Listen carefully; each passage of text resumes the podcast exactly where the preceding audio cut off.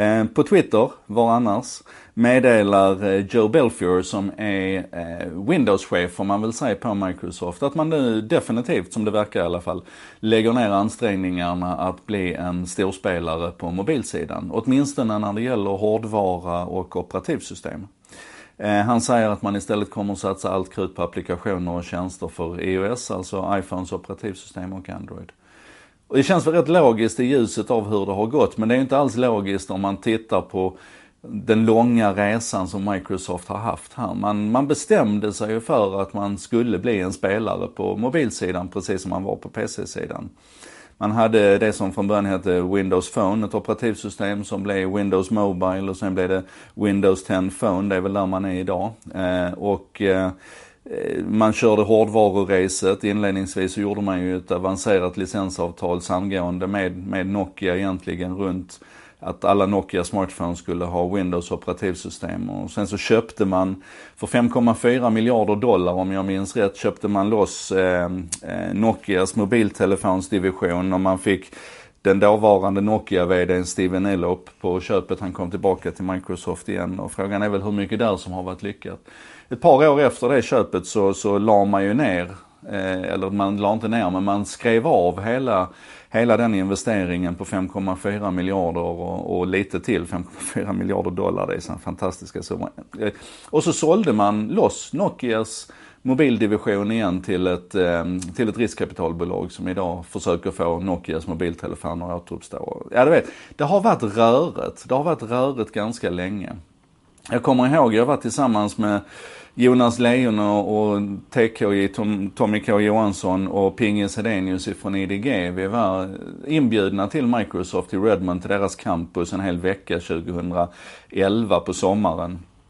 Och det var en, en god känsla då runt Mobile. Man hade precis då släppt Windows Mobile med det här metrogränssnittet och man puffade för sina Lumia-telefoner. Och det fanns en, en rörelse där. Men jag tror att det man missade, det var nog lite grann den här, som jag brukar säga en gång i tiden, too big to bend is bound to break. Alltså man ville egentligen inte anpassa sig till hur, hur marknaden såg ut och vad konsumenterna krävde, utan man tyckte att man i kraften av sin storlek kunde dundra in här. Och det där är nog rätt, rätt tydligt att det hjälper liksom inte hur stor krigskassa du har eller eh, hur stora resurser du har. Eh, om du inte är i linje med det som, det som samtiden kräver det folk vill ha så går du sönder.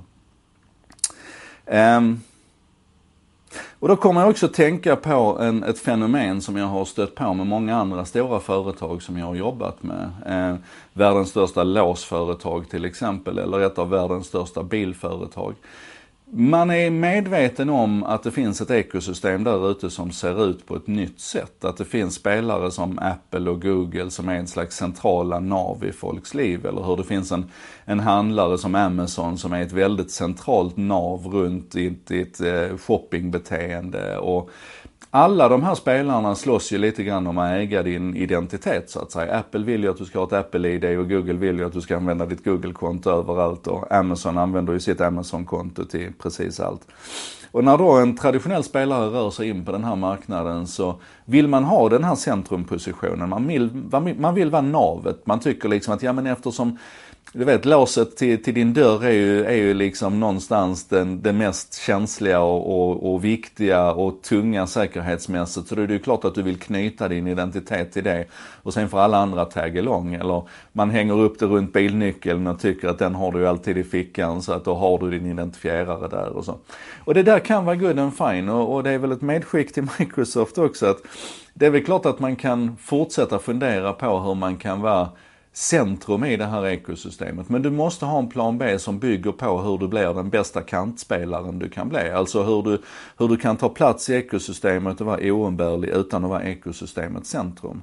Och jag tror det är det Microsoft håller på att realisera här nu när det gäller mobilvärlden och, och det digitala ekosystemet. Nu kommer man ju då för iOS finns det en betaversion på Edge, till exempel deras webbläsare som har fått jättemycket bra positiv kritik väldigt många användare är ju väl inbäddade i deras Office 365 i mobilerna och, och Alltså tjänstevägen och, och, applikationsvägen se till att man ändå har ett berättigande i ekosystemet utan att vara dess mitt. Utan att behöva äga hårdvaran, utan att behöva äga operativsystemet så kan man spela roll.